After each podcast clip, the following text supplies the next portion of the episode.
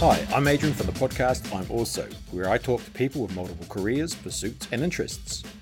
My guest for this episode is Anne Pankhurst. Anne has an extensive experience in event management, such as organising the Westpac Tauranga Business Awards. She is chair of the Tarnished Frocks and Divas Charitable Trust, sits on several other boards, including Acorn Foundation, and has extensive experience in the hospitality sector, having opened and owned several well known restaurants. Hello, Anne. Hello, Adrian. Hi, I actually edited that, edited that down quite a lot, actually, because you've, you've got a lot on.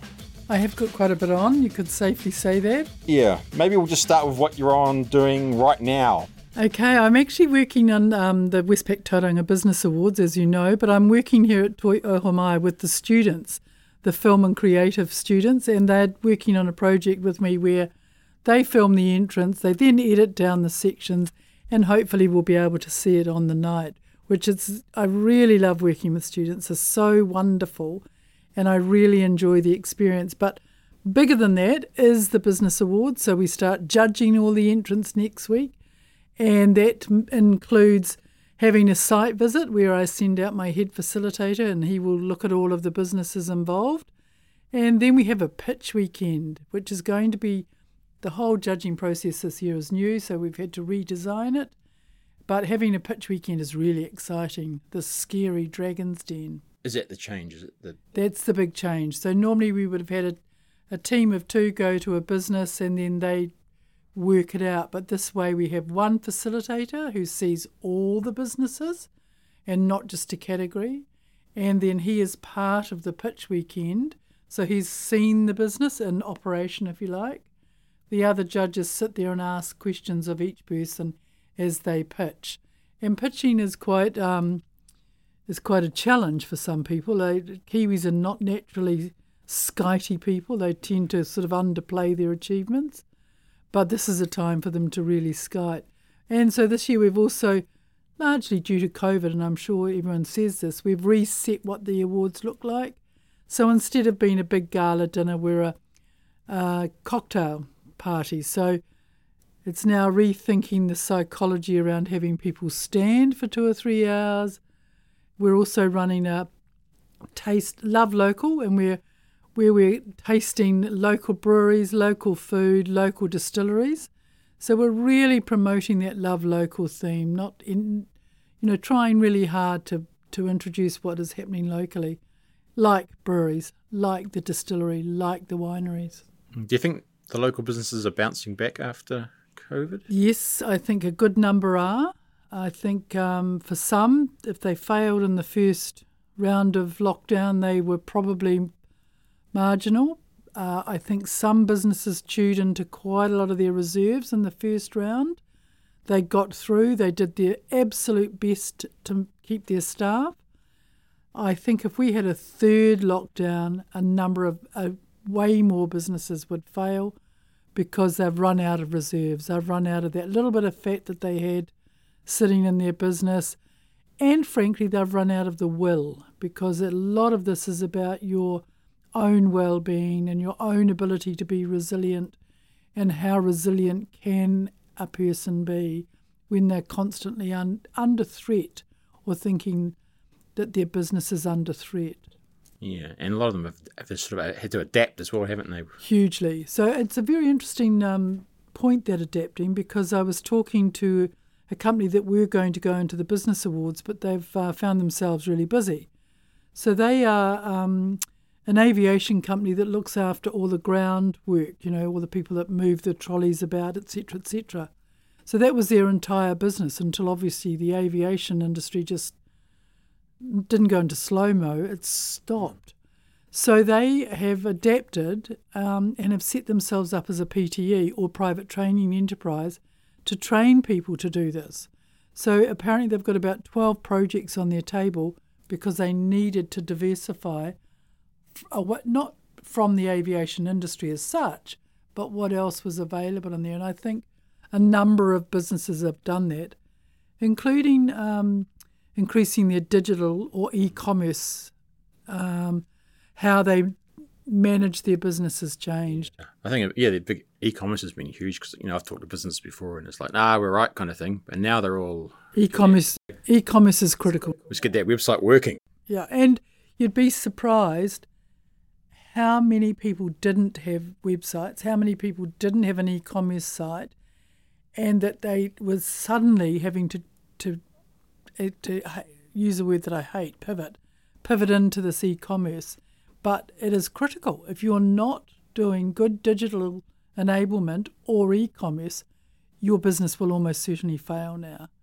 And um, even some of the entrants in the business awards are talking about how they went into e-commerce through COVID, and it does. And the other thing that we found because we did a number of webinars through uh, COVID, and um, you don't have any boundaries anymore. So we were getting people from Vancouver logging into our um, webinars here in Tauranga, and we had people from Invercargill, far north, whereas normally we would have a bit of a boundary when you're physically involved. Mm. So that sense that you are now literally able to trade or operate worldwide became really, really important. Yeah. Um, so you obviously right into the business. You always been a, a, business person? Yes, I have. I um, my first business was years ago uh, when my daughter, who is now forty four, we ran. Uh, I know I know you're going to say, I can't believe you have a 44 year old daughter, Adrian. I know. But it's true. I'm trying to do the maths in my head. Well, actually, she's the youngest, so there you go. Um, we ran a milk um, delivery business. So I saw this wonderful picture recently on Facebook of a trolley with milk bottles. And it said, Anyone remember this? And I thought, not only do I remember, but but it was my life. Silver top. Silver top and they hadn't even got as smart as other coloured tops. And so, you know, the old run round the street, pick up the empties and put the new ones down. So that was my first foray into business after working for um, TVNZ in those days.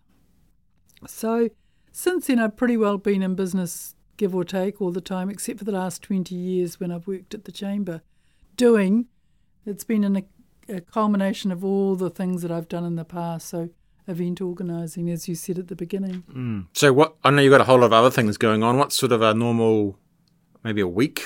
What, a normal what, week. Let's pick one that was what, about um, two or three weeks ago. So we had um, the week before this particular week, I'd had somebody call me and say, "I've got a really um, top secret project, but we need you. Could you help us source a business?" And I said, "Sure."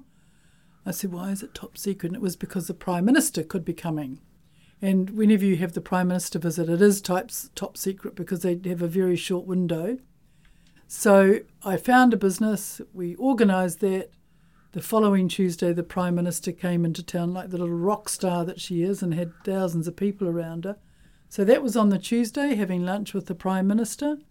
And two days later, we had the um, parliamentary debate where we had the local candidates speaking. So that was just one week of my life trying to organise all of these different things in the middle of organising the business awards.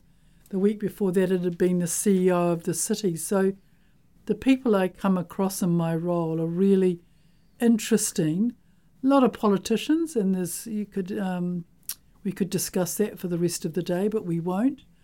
But but some also some really interesting business owners and what I find in the Westpac Business Awards is that the business owners really, really genuinely care about their businesses. And one of the questions I ask is what's their biggest asset? And every single one, without fail, and with a big, proud smile on their face, say their people. And it's very, very important. Yes. Yes, you're you're puckerood. Did it did the prime minister? Did, did, how did she introduce herself? Because I remember hey, Chris Chris Hipkins came in. I think it was last year. I was like, well, he's gonna. Am I supposed to call him minister or is it Mister?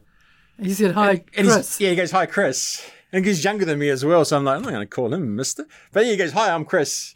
Yeah, no, I think um, I don't think New Zealand politicians are not carried away with their own importance. Yeah, they're actually real people that happen to be doing a job, and uh, my experience was she, the Prime Minister and I had met years before. And so she just immediately said, Oh, hi, Anne, it's great yeah. to see you. And I th- was thinking, of all the hundreds and thousands of people that you meet, you still remember yeah. me? but I addressed her as Prime Minister because yeah. it's of, but she definitely is um, Jacinda. Yeah. Not that any, she has to introduce herself yeah. very much anymore, but she certainly drew a crowd of fascinated people. Um, and I, I don't think it's um, necessarily because of the role, but the other person that I'd met in the past was John Key, and he had a similar sort of charismatic yeah. following. People are naturally drawn to their personality. Yeah, I actually I met him as well on the radio station, yes. and he came in and he was pretty pretty casual. Very casual. He was very good. He was definitely good people skills. Great people skills, yeah. and I think when you look at those successful prime ministers, it is about their people skills. Eh, but but both of them were able to immediately turn on a pin about the knowledge of what they know. You know, you couldn't put anything past them. They've got a really good grasp of what needs to be said and how it's said. But he had a similar charismatic feel that people just automatically were drawn to them. Yeah. But yeah, just Jacinda. Okay, let's move on to some of your other um, involvements. The um, oh, was the the old mention it down the the Tarnished Frocks and Divas Charitable yes. Trust. So this is my little, you know, there's a number of things in my life that I do for free, yeah. like some lula, but um, these are this has got particular personal fulfillment, and it's because it's um, it's a show that we put on every two years. Everyone in the show um, on stage is a woman over forty and the stories of those women, both on and off stage, are phenomenal and often survivors or have um, overcome challenges in their life. And it's very, it's a very fulfilling thing. It's a humongous amount of work. It's now nearly a million dollar show, which is a lot of money, mm. and it's a lot of money to go back into the community. We couldn't do it without the wonderful volunteers. There's about 180 of them. In fact, we you couldn't afford to put the show on. We make every single garment. That's about 400 garments. We design from literally blue skies. So we sit down and go, what's this year's program? And that takes two years to develop. Write a script, do all the music, do all the clothing, do all the technical design, and um, just then it's over in a flash. We go for four nights, it's over in a flash, but it's. And this year, we're releasing a film about the show oh. through Rialto. So we've. Um, lovely Paul Innes from Two Seats has been doing this film about us, the old fly on the wall doco type. Oh, really? And he has been taking shots of us. And it's, he's made a beautiful film that really speaks to what we're about and our kaupapa and that will come out just before Christmas. Right. Have you got another, another one planned for next year? Because that yes, be the second year. Yes, we have. We're starting the um, thinking and planning, but it, all of that takes about two years. in COVID, you know, love it or hate it, has um, upset a whole lot of people in their planning for all sorts of stuff. But it, it, it does, it has had an effect. Yeah. I was going to the tennis. I always go to the tennis, and that just got cancelled. Well, it has indeed. You shan't be going to the tennis. you can go to the rugby though. I don't know why they've cancelled the tennis and not the. Um, mind you, I suppose it's all the players come from out of. Yes, yes, that's true. Whereas they, you know, mostly we can keep in our bubble inside the yeah. rugby, can't we? Yeah. Uh, and the Acorn Foundation. Yes. What is that? Was involved with that? So this do? is a philanthropic trust that was started 12, 14 years ago, and um, I've just recently gone on as a trustee, particularly on the scholarship side. And um, it, it's based on American philanthropic trusts where they take money from people who bequeath money to them and they can either pick a specific cause, say the SPCA, or they can just put it into the general pot.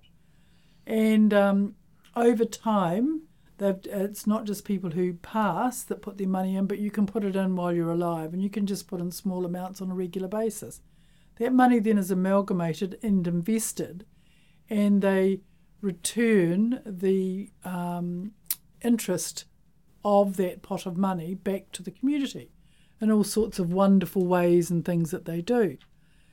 And it's just, um, again, uh, probably because I have a strong social sense that philanthropic giving back is really, really important.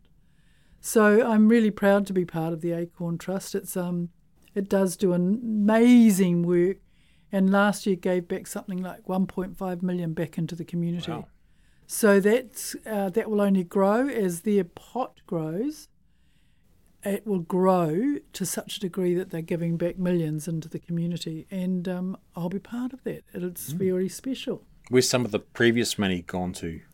Um, they go to well, one of the particular trusts that I had recently just uh, resigned from is a thing called Live for More, which is a trust that takes um, young men they, between 18 and 25 that have kind of reached the end of potential and through the therapy of surfing teaches them life skills again gets them back on track and gives them something to look forward to so that's one of the trusts that I know have received money so they look largely to trusts that are doing social um, and community outcomes uh, the scholarship side is about managing scholarships. So people give money as a scholarship. Uh, Joy Owens or the Owens Family Trust gives scholarships to uh, seventh formers. Uh, see, I get that. I don't even know what year. That's a year.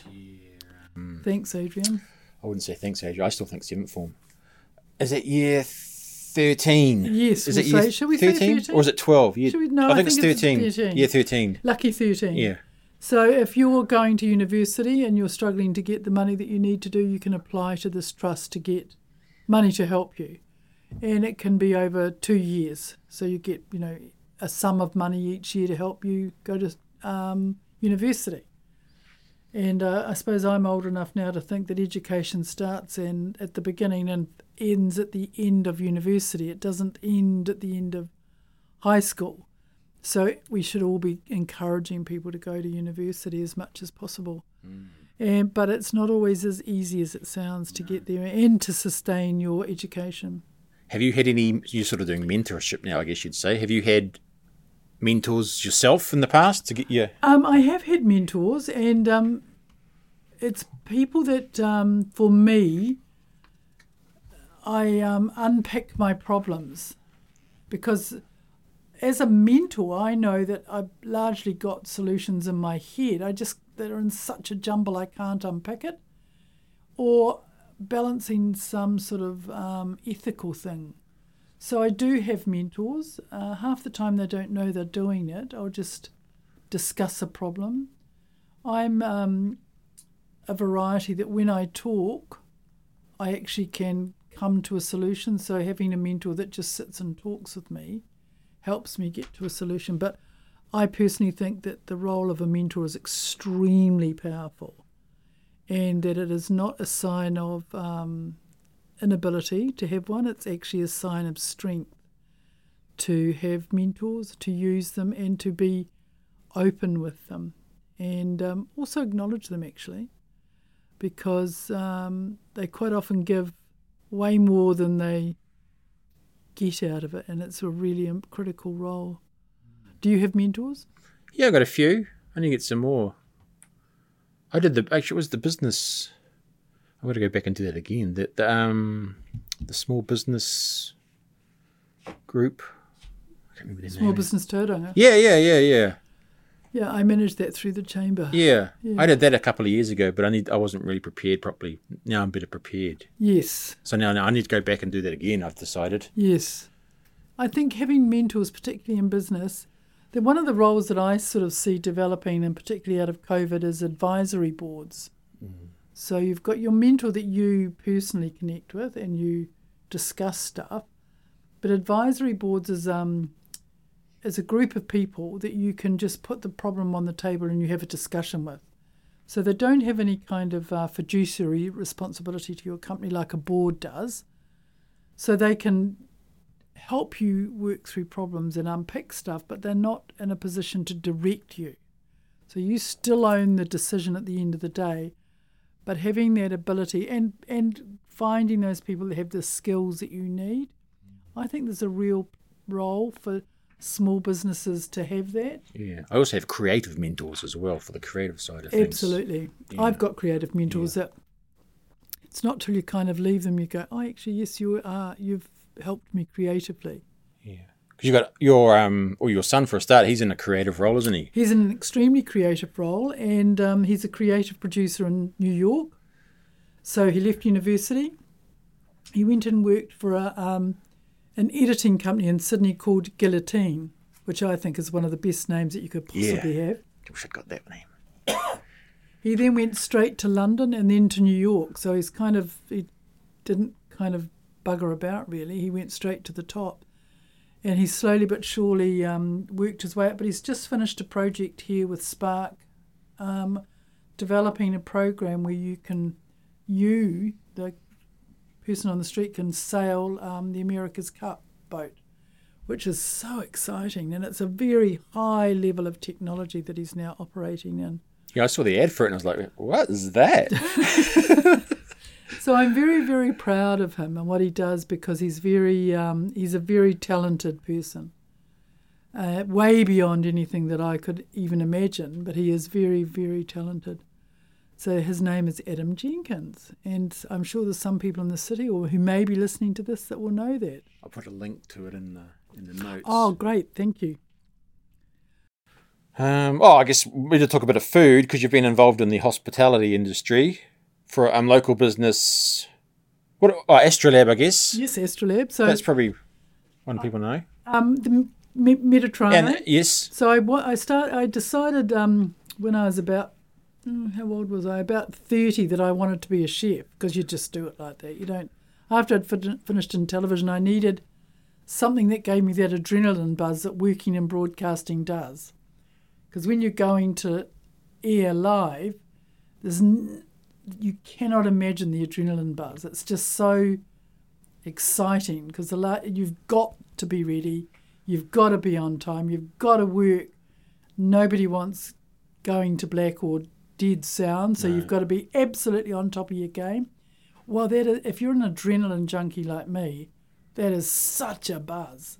So the next best thing was becoming a chef because you you you are working at the top of your game all the time. So I got involved in being a chef, as you do, and um, then got involved with a partner, Jan uh, Hunt, and I we bought Mediterraneo, and we worked that for two and a half years. And then a friend came in and said, "Hey, look, we want to build something over at the Mount. Would you advise us about this?" So I went to the Mount with this particular friend, and we were looking at a space, and I went intuitively, what you're thinking of doing, this space is too small. And I'd heard at the time that um, the old Mount Post Office had just sold. So I walked this person along the street and said, What about this building? And immediately you could see the bones. So we found out who owned it, we did the work, and we, we that was the beginning of Astrolabe. So we uh, built a group of people, investors, active investors, not just silent. Sometimes it could be darn it, but mostly they were active. And um, we created the Astrolabe and then we opened it. And sort of, we opened on the 19th of November 1995, thinking it would be a nice soft landing. Well, by the end of the week, we had queues out the door and it didn't stop. It was just unbelievably successful and it just took off. And we didn't even know there was no such thing as a soft landing. This was top of the roller coaster going full tit down. So it was an amazing experience. And we had always designed it to be a long-term business. So half of most of the guys that I was in business with had been part of the old Mount crew. And they and lots of people won't know this but it was all about the Osh now the Osh was the ocean side that was set on the corner of Maunganui Road, uh, not Maunganui Road, um, Marine Parade, was famous. Was where everyone went to the Osh. So they kind of wanted a replica that they that was going to replace the Osh. Well, it has, and it does, and it is the place to go. And it sort of apparently every year now around Christmas, everyone goes back to kind of tap into your old mates again. So that principle that we thought of really carefully, that we wanted it to be a long term place and to be memorable, is worked, which tells you that for me. That when you go into business, understand where you want it to be, and and plan around that. Don't just kind of open and next week I change the complexion because it didn't work quite as well. You've actually got to dig in and, and make it work for you. So what's your what's your three top tips for, like we'll say, starting a business? Be, think very carefully. Understand the solution that you're solving. Understand what the market is doing, and work out how to monetize it. Because lots of people have a great idea, but they don't know how to make money out of it. And that doesn't mean buckets of money, it just means some money. Mm. And um, one of the other things, and this is going to sound as boring as having a cash flow. Where's your money coming from and where's it going to? And, and just knowing your business inside out. And the other thing, I shouldn't, you said three, but I've given you quite a few. More's good. If you're good on the tools, whatever the tools are, just do that because you're worth more doing that than trying to run the business and working at night till all hours to, for a job that potentially somebody else could do for a quarter of the price. And the most common that Kiwis do is they work really hard in the business, then go home at night and do the accounts. Well, honestly, you can make much more money doing well in the business than going home and doing a job that you can get somebody else to do hmm. really efficiently. I remember you saying that to me a while back, but, but in the weekend I had someone call me up in that situation. They were doing the doing the accounts in the weekend, and I actually thought of you. It's like funny. They've got Because it's just uh, uh, crazy. Yeah, You know, you could be in your business earning 120, 200, 300, who knows how much an hour, and you're doing a job that you could pay somebody $25 to do. You just you just have to do the math. yeah. You have to understand your worth in the business. Same as if you're really good on the tools or you're great on the factory floor because you make a brilliant widget. Don't think you have to run the business. Pay somebody for the skill to run the business and do what you're really, really good at. But Kiwis really have a fundamental um, number eight wire and try and fix everything instead of just going, no, I'm paying somebody to do that. You can work out management processes to be in, involved in the business and the day to day running of it. You just don't have to do the work or try to do the work. So those are a few very quick off the top. Mm, it's good. Right, we'll get to we'll get to plug a product, so you can pr- plug something, promote something of yourself or your uh, local business, or I notice here that you've got advocacy. oh yeah, I didn't do advocacy. I, that's really important. I'm um, have a very strong political bent. Uh, some people will know I was a city councillor, but got um, I got fired by the community because I supported a museum, which I still do, by the yes, way. Yes, that's still simmering along, isn't it? Simmering along. Sadly, the simmers go from just barely bubbling to cranking, But the website's still there. I was but it doesn't ever form anything apart from a whole lot of hot air, Yeah. sadly. So um, I do advocacy is really important. I'm, I'm opinionated, mouthy. I'm, but I am open for discussion. But I do think that um, you've got to have a point of view, and uh, we don't have to agree, which is really important. So advocacy is something that I'm very strong on, and to plug a product product. I guess for me, there's so so many things that I've got involved in, but right now it is actually supporting business and uh, making sure that that you are caring for your health and well-being through this time. Mm. I was talking to somebody yesterday who has got a really good business, has, has had a really bad time through COVID, and this person I would have thought has it buckets of resilience, but was even talking about their own health and well-being, but more importantly, him as the business owner about managing his staff's health and well-being. So the product I'd like to plug is health and well-being and to actually take it seriously. And if you don't feel you're coping, do something about it because it's real and it is a challenging, challenging time. And now's the tricky time. You know, COVID sort of had a bit of a buzz going on, like it or lump it, But this is the hard yakka now in the recovery stage, and where resilience is critical. Mm. So um, the chamber also has um, we uh, run the regional business partnership where we get government funding to support business. So if you need support, call us and we can help you with um, capability building. So those are my products. Mm, okay, so we'll finish on look after your health. Totally. Totally. Okay, thanks you, Anne. It was great. Thank you.